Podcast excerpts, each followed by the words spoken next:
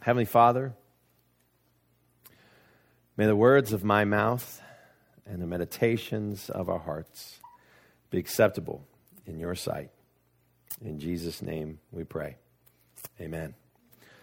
Um, I've got a clip I want to share with you this morning.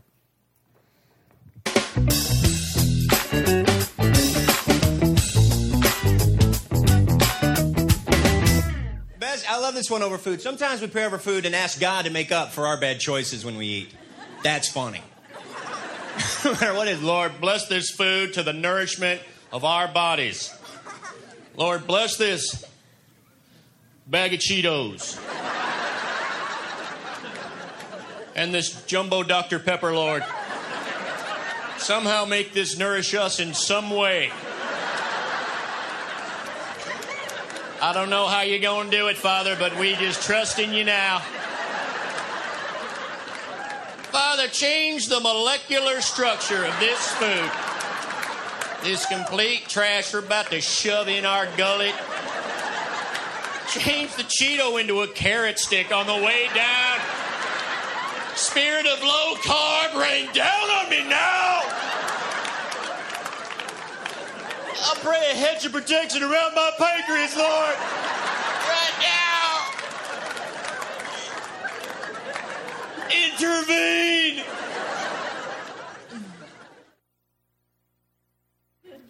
Well, there's a lot of confusion around prayer, isn't there? He has another great clip. I couldn't figure out how to share both of these. The other one has to do with the prayer that many of us learned when we were children. And I love how Tim Hawkins uh, presents this prayer. He's like, when I was a little kid, my, my parents would pray over me at, at bedtime, and they would pray, um, uh, how does it go? Yeah, see, you all know. And it's a creepy prayer. Now I lay me down to sleep. And then Tim Hawkins, he gets all dramatic. And I pray the Lord my soul to keep. And if I die before I wake, that's a good night, kids. You know, see you in the morning, maybe. we don't know. Prayer is just a weird thing. It's a strange thing. It's a hard thing. It's a difficult thing. And we're going to be talking about prayer. We're going to be looking at this idea of prayer for the next several weeks. And part of what we're going to do, and I haven't gotten it all together yet, but we're going to put together a prayer guide for everybody to take with them. And why would we do that? Because prayer is hard and prayer is weird. And, and if you're like me, one of the things you do when you pray is you say things that you want in prayer. In fact, most people who pray, that's the vast majority of the time that they spend in prayer, is God help me, God bless me, God keep me, God, uh, you know, help me do these things, uh, show up, help. Like Tim's prayer about changing the molecular structure of Cheetos. We, want God to intervene and to help us and to fix us and to change us and to change others. And uh, sometimes that's probably the number one prayer we pray, right? Is for other people to be changed. If you're married, you've probably done this. If you have children, you've probably done this. If you're alive, you've probably done this. Lord, just help that person see the errors of their ways. Father, help that person to quit being stupid. You know, uh, we have all sorts of prayers, and we all pray very selfish prayers. And prayer is frustrating too because it doesn't seem to always work, or at least my experience is it doesn't always seem to work. And in fact, I've had friends who have, I have a good friend who died of cancer several years ago, and people were praying for Ken. Lots of people were praying for Ken. I think Jesus was praying for Ken. Ken was just a wonderful man of God. He was a pastor. The world needed Ken. And thousands of people around the world were praying that Ken would be healed. And he wasn't. Noel Sullivan, closer to home, was a great man. And people in Ray and around our community, in fact, people showed up the, in the weeks that he was first diagnosed with his cancer, and they prayed and they trusted and they believed and they claimed. And then I have another friend who wanted a specific make and model of a car for a specific um, price. Difficult prayer. And he found it. I have another friend who, during holiday shopping, was tired of parking far away from the front of the buildings. And so they prayed for a spot near the front, Lord. And they got it. And part of me is like, God, why do you spend time intervening for parking lots and certain particular vehicles, but not for people dying of cancer? Or is that me that's not understanding what's going on? That's how it looks, isn't it? That's how it feels. And it seems that there are people, you hear testimonies, oh, I'm going to testify, Jesus did this for me, and you're thinking, he cares about that? That's weird. But for the big ones, there's just times that you just left scratching your head. Why didn't he show up then? Why did he show up with this trivial matter, but not with us. And some of you have given up praying altogether because of that.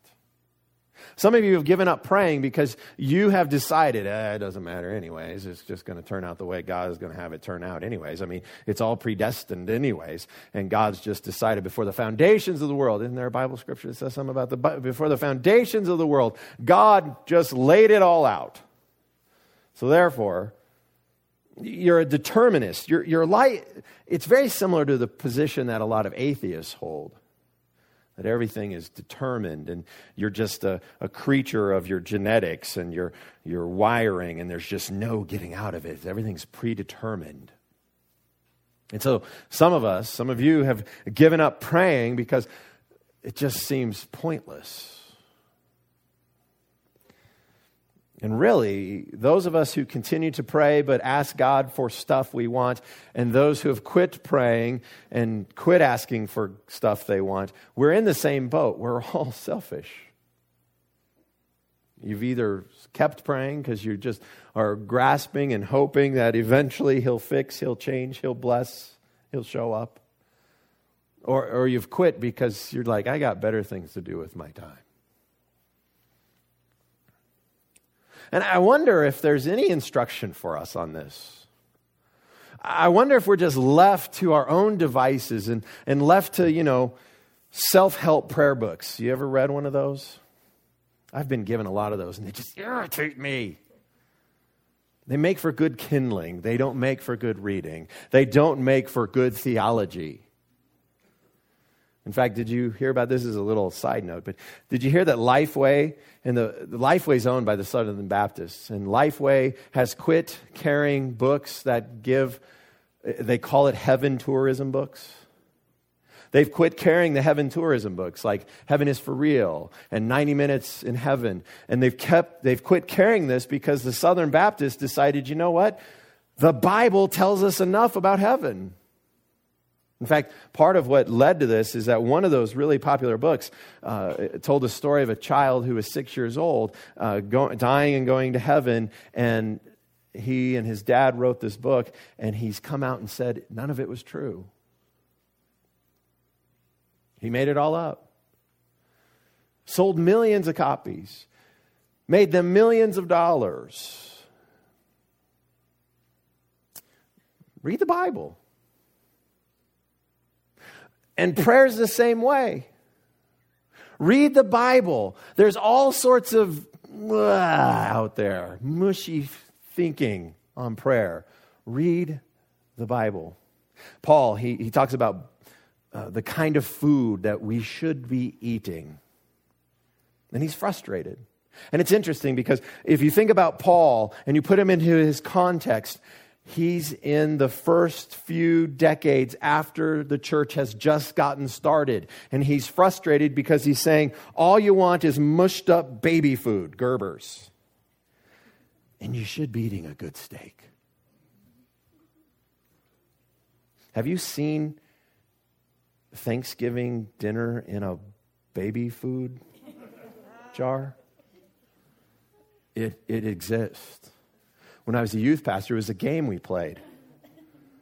And we let kids eat Gerber baby foods that were not labeled and they had to guess what it was. That's like Thanksgiving dinner. and Paul gets after people and he says, You got to quit just having your food pre chewed for you. You should be on steaks. And he's saying this to, to Christians who haven't been following very long. He's saying this to Christians who don't even have a Bible of their own. He's saying this to Christians, and he's frustrated.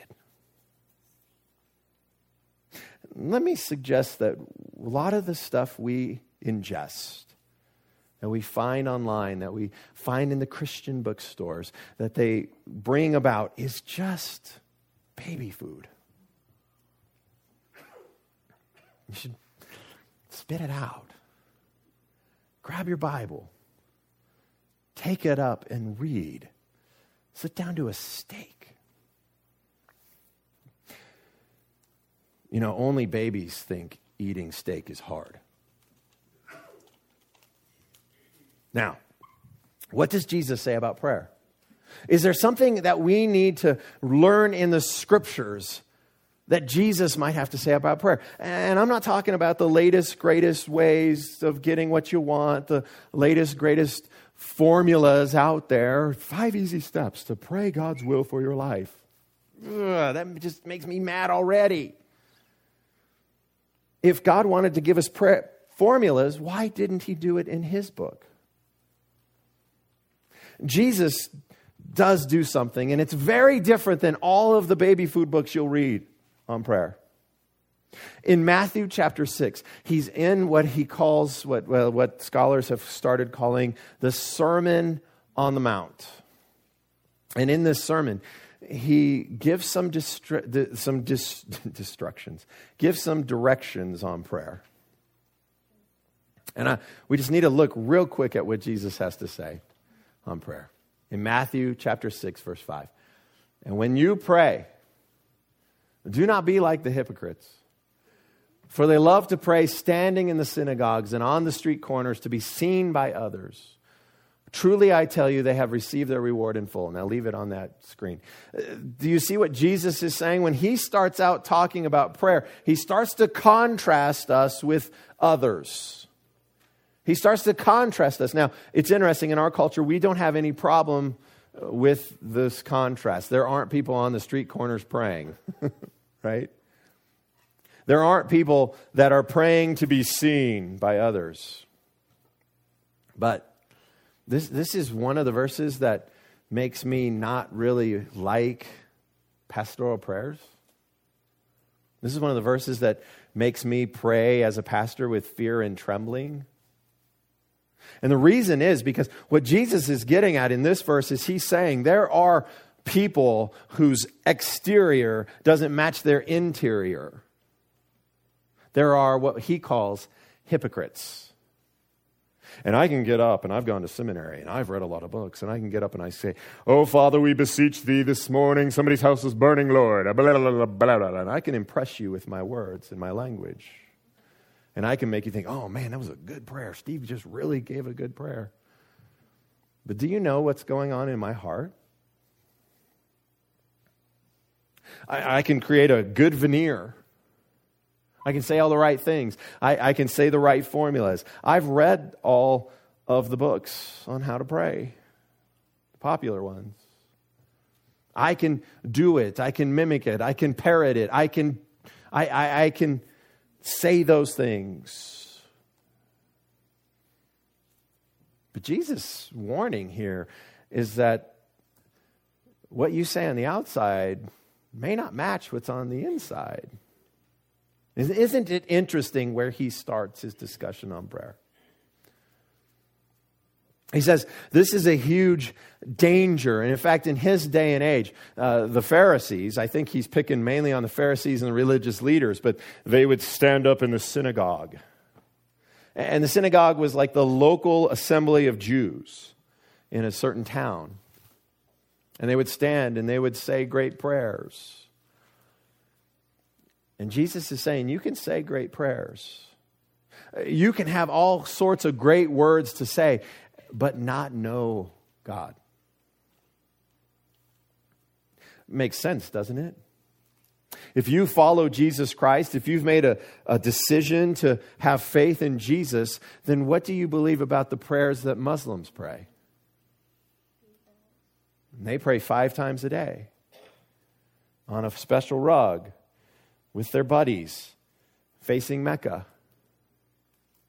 Do you believe that their prayers bring them closer to God? That their prayers will be answered and heard by God? Or do you not? What do you think about the Hindus' prayer? Praying to one of their thousands of gods in effort to, to shorten their existence uh, on this planet because they keep getting reincarnated in their effort to become more one with the divine substance. You think the divine substance is listening to their prayers? Their prayers are beautiful. You can read them. They rival some Christian prayers in beauty. But do they know God because of their great prayers? You see, we intuitively get this. We understand this. We know that people who are praying to what we would term false gods aren't getting to know God through their really lofty, nice sounding prayers. That what is going on on the outside does not match what's on the inside. And yet we fall into this trap ourselves as Christians. We think, oh my gosh, that was just a great prayer. Thank you for praying so well. That was just beautiful. That was wonderful.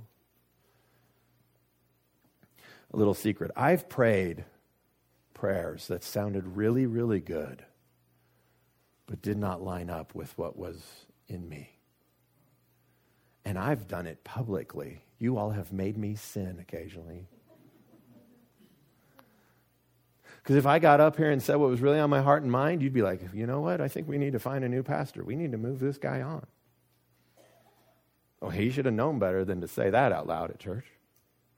Can't believe he said that. Oh my gosh. And we do this regularly. We, we, we, we have a filter, we have, we have a God filter, even. It's like we're afraid to say certain things to God. Just dumb because he knows it all. And then Jesus continues. He, he contrasts us and he says that your insides need to match your outsides when you pray. But look where he says you need to, how you need to go about doing this. He says this. Next slide, please. But when you pray, go into your room, close the door and pray to your Father who is unseen. Then your Father who sees what is done in secret will reward you. Now, it's so interesting to me because Jesus is, is getting to the heart of the issue here. He is saying that part of the issue is you don't want to pray out loud for others to see because, frankly, he says you have already received your reward. And the reward is people come up and pat you on the back and go, My goodness, that was just an amazing prayer. Way to go. You're such a good prayer. It's wonderful. Good job. And Jesus says, You've already received your reward. That's your reward. Little attaboys, attagirls. But is that the reward we want? If you're like me, the reward you want is you want your prayer heard. The reward you want is you want more than that. If I'm really honest, I want God to do what I ask Him to do. I want to have the correct amount of change, stick it in the vending machine, and then stand back and go, What do I want? What do I want? Oh, yes. And I want it to be dispensed and my enjoyment, my desires are fulfilled. And some of you reading this passage are hearing that when Jesus says, God who sees what is in secret, you will be rewarded. And you're thinking, oh, that's what I've been doing wrong. I have not gone to my room or to a special place. I've not gotten quiet. I've not shut the door. That's what I need to do. That's the magic formula. And if I do that, then God will. And it's so interesting. Uh, just tease that out a bit. Who's God exactly in that way of thinking? If there's some kind of formula that gets God on a hook, then it seems you're God, not He's God. And most of the baby food books I read on prayer, that's what they're after. What they're after is, oh, here's the loophole. Here's the way to get God to do what you want him to do. This is the way. You know, it's amazing. He didn't really think about this, but we found this special way of prayer. and I just think, oh my goodness, God's really in a box and we can find it and we can hold it and we can play with it and we can ding, ding, ding. Oh, Reese's, yummy. Mm. Ding, ding, ding. Mm. Fat free pork ribs. Mm, yummy. Ding, ding, ding. Mm. Cheetos that turn into carrots. Mmm, yummy. Ding, ding, ding, ding, ding. Ooh, I'll weigh 150 pounds and eat whatever I want. Everything's about food right now. Have you noticed that? It's because it's pretty safe. because if we start getting into marriage, spouse I want, right? Kids I want. Oh, wonderful. Millions of dollars, not have to work for it. You know, those get a little more. Yeah. And really, all of these books, they present God in a box to us and a formula and the correct change and the right way of saying it and how to do it and how to make God do what you want to do. That's not what Jesus is saying here. He's not saying God's in a box and you just need to go find him in the right box. And once you're in the box with him, then you'll be rewarded. And the way you're rewarded, you get whatever you want. It's not what he's saying here. He, says, if you will go quietly, in secret, and find a place that you regularly, intentionally meet with God, you'll be rewarded. Now, he doesn't tell us what the reward is, but let me clue you in on something. Those of you who have become intentional in your prayer life, who've set aside a particular time of day, for some it's in the early morning, and that's just terribly crazy of you, in my opinion. Because I'm a night owl, and of course, if you waited till late at night to pray, you'd fall asleep. If I got up early in the morning to pray, I'd fall asleep. Eh, we all just have to find that place in our day that works for us to intentionally go and spend time with God. And if you will do this, you'll be rewarded. And if you have started to do this, if you have disciplined yourself in doing this, you already know what the reward is. But before we get to what the reward is, because you're all wondering what the reward is, before we get there, what does our prayer life generally look like? You see, if you're like me, it's like popcorn prayer. It's like, it's like just shooting stuff up when it crosses your mind. Especially like if you're driving in Denver. Oh Lord, please smite that person. oh God, keep my kid who's driving right now safe. Oh Father, I forgot to mention this earlier, but so and so had that surgery today, and I totally spaced it out. Please, Lord, just do something on their behalf. Amen. Oh God, my text message just went off, and something tragic is happening, and please help that. Amen. Oh God, fire whistles going off. Hope and pray I don't know the people. Amen.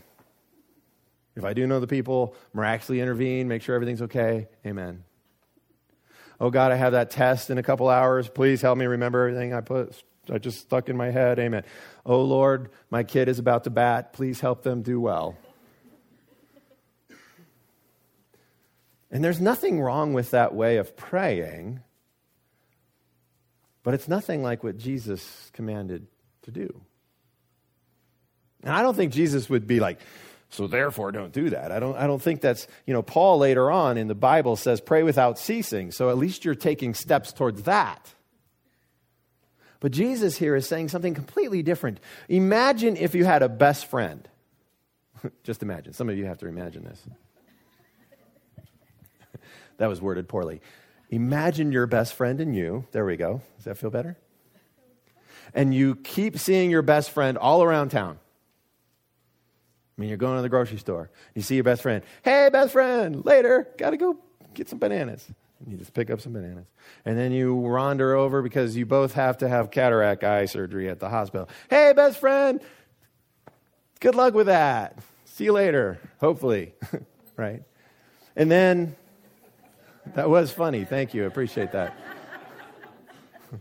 Some of you are asleep. And then you see your best friend, you know, at the golf course, but they're in a different foursome than you are. And hey, best friend, good luck. We should get together. And if you're like me, if you don't make plans to get together, you don't get together. You keep seeing, hey, best friend, hey, imagine seeing you here. And if you live in Rayberry, you can see them quite often. If you live in Denver, I have best friends I haven't seen in years. Are they my best friends? And if all of our prayer life with God is like, hey, best friend, help me. Hey, best friend, just remembered. Hey, best friend, text just went off. Hey, best friend, just heard the sirens. Hey, best friend. How good of a friend is your best friend? Try this in your marriage, just for fun. Just try that. Hey, best friend, see you later. Have a good one. Catch you tonight. hey, best friend, it's funny meeting you here. you see, wives have this uncanny nature of wanting to build relationship with us, men. Least mine does. Super irritating when you're first married. My wife would make she would make a competition between her and the Bronco game. It was like it was like a test of my love. it was just irritating. She's sitting right over there. I know I'm going to be in trouble for this, but I was just like, we don't know. This is not the time to talk. About 5:30, 6 o'clock on Sunday, then we can talk. I might not be in a good mood, but we can talk. I'm currently not in a good mood, don't want to talk but they're winning. I know. I would like to watch them win. You see, sometimes, sometimes we're intentional, but the timing's all off. And imagine if you had your best friend, or you had your wife, or your spouse, your husband, your kids, and your timing was always off, and you just kind of passed each other, hey, hey, hey, wonderful, good to see you, bah, bah, bah, help me, bless me, do this. And Jesus who we believe and the, t- the scriptures teach, and he himself taught, he himself said, I am God in the flesh. The way he says this should be done is intentionally. The way he did it, the way he modeled it, he would sometimes disappear all night long. And the, the gospel writers, I don't know how they found this out. Maybe they went afterwards and, like, dude, where have you been all night? Jesus would say, I was off praying. That's rather intentional. I pulled all nighters. Those weren't intentional, those are out of necessity in college and in seminary. But Jesus pulled all nighters intentionally in prayer. And this he modeled again and again and again and again this intentionality of getting away with the Father. Some of us struggle with hearing God's voice. And maybe the reason we struggle with hearing God's voice is because we're really far away. We don't, we don't intentionally shut the door, shut out the devices, you know, the f- smartphones, the tablets, the television, the books, the magazines, the radio. We don't intentionally quiet ourselves and create a climate where we can have a conversation, where we can hear, where we can spend time. I learned that early in my marriage that you have to do stuff like turn things off to have her talk to you. It was really irritating at first. And it still happens. There's still times she'll say something I think super important. But I don't know what it was. because her mouth was moving. But there was something on the television, you know, like a new car for sale or a commercial for Chili's or or maybe the TV wasn't even on. And it's like, "Oh, look, a squirrel."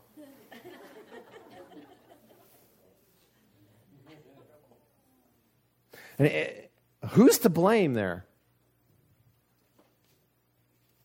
Is it that she was, you know, you just need to work better at talking to me? Or is it because I'm just stupid? I hate to admit it. I hate to do it in front of everybody here with her present. Remember that time in church you said you were stupid because you don't listen to me? yeah, I was trying to score some points with you, and now I have to listen to you in order to score the points.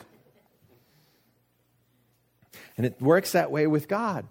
We have to quiet ourselves. We have he is speaking. There is no shortage of him speaking to you. The problem is you have a device, you have a television, you have a job, you have children, you have a spouse, you have things that are pulling you a million directions and you're not intentionally quieting yourself. How do I know you do this? Because I do if you feel picked on, get in line. You see, what Jesus is saying is that if you want to grow a relationship with your heavenly Father, think of that terminology that Jesus himself gave us. Your heavenly Father, if you want to build a relationship with your heavenly Father, be intentional because intentionality paves the way to relationship and intimacy with God. Popcorn prayers won't ever do it. Saying, Help me, bless me, rescue me, fix this, won't ever do it. Here's the application of this message it's really earth shattering. Find a place, find a time, and like Nike says, just do it. Put your Nikes on if that helps. Find a place, find a time, and do it.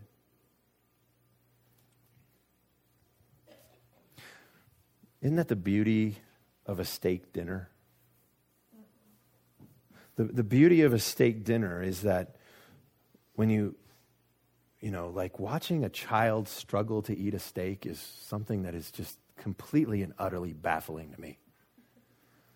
Because their little hands, they don't know how to, I don't know what I'm doing. How do you cut? Right? And then their teeth can't cut through, so they're doing this, and it's like, what is wrong with you? But when you're a grown up and you know how to cook it right, and you know how to enjoy it, and you just effortlessly, effortlessly cut into that thing. You take it and you put it in your mouth. And some of those steaks, they just melt, right? Oh, man. You all be leaving here shortly.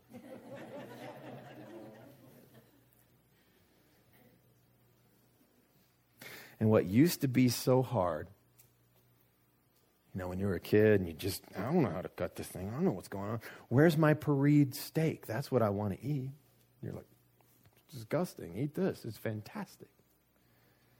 But if you'll discipline yourself, if you'll put the time and energy to learn how to cook it, to learn how to enjoy it, to learn how to cut it, to learn how to feed yourself, if you will take the time intentionally to do these things, you can move away from the Gerber baby food and enjoy a steak.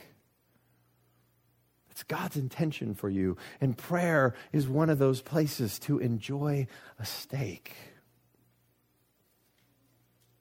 Now, here's the crazy thing with this message the application is insanely easy. Find a place, find a time, and do it. But my heart for you is that you would do this. And here's the crazy thing I will never, ever, ever know and you could say wonderful prayers. You could still, you know, pass the look test. You and I could still look the part, but not be the part.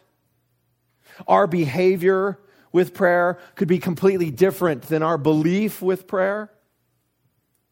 We'll be looking at those things in the coming weeks. But my burning passion for you and for me is that this would become a reality in our lives. That we would experience the reward. Here's the reward. I didn't tell you what the reward was relationship and intimacy with God. Relationship and intimacy with your Heavenly Father is found in intentional times of quiet prayer. May we become a community that seeks the face of God, that is intentional,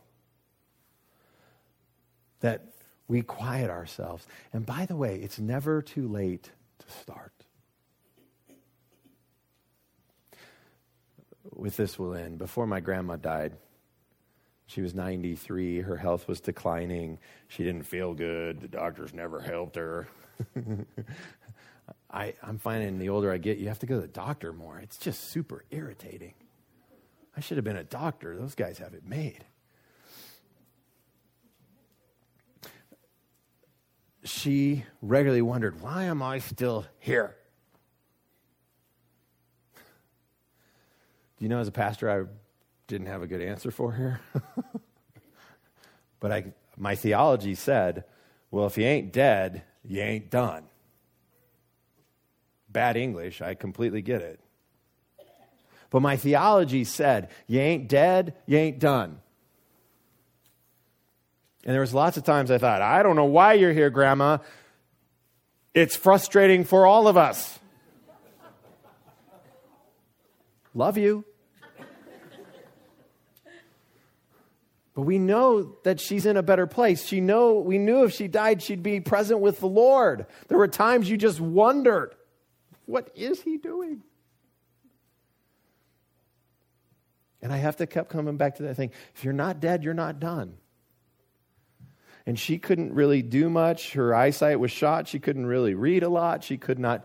Uh, she couldn't sit around and, uh, you know, learn a lot through reading and these kind of activities. She didn't feel good. She didn't have a lot of stamina. But you know what she could do? She could grow in intimate relationship with her Heavenly Father, which I think God maybe has wired it this way. Because if you have faith in Christ, and you really believe that when you die, you are present with the Lord, wouldn't it be good to practice that before you do it? Because what if you find who wants eternity spent somewhere doing something you don't want to do? And I think maybe that's why our bodies fail us and our eyesight fails us and our mental faculties fail us I think it's an opportunity to start right now experiencing the presence and intimacy and relationship with the Lord. And if you feel you're old and feeble, and your options are getting smaller and smaller as to how to spend your time and what to do. You can spend a lot of time in prayer saying, I wish he would change this. I wish he would fix this. I wish he would help me do this, blah, blah, blah, blah. Or you can spend an awful lot of time in relationship with your Heavenly Father.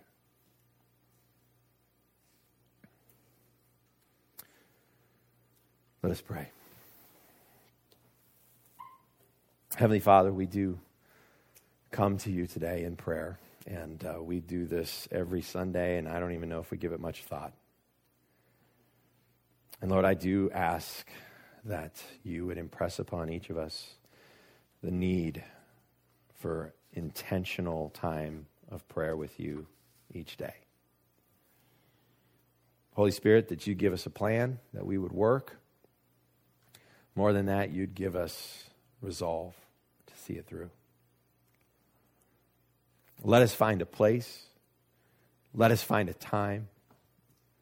Holy Spirit, help us to just do it. Father, thank you that spiritual disciplines work whether we have a good attitude or not. Thank you that we have the opportunity to grow in our intimate relationship with you. And this is our lifelong call. This is our lifelong aspiration. This is what we are to be about. And Lord, help us take advantage of this. Bless these folks. Honor them as they sit down to a good steak meal with you. May they experience the reward that this passage speaks of, of relationship with their Heavenly Father. Holy Spirit, make it so. Now may the Lord bless you and keep you. May the Lord make his face shine upon you and be gracious to you. May the Lord turn his face towards you and give you peace. Find a place, find a time. Just do it. Amen.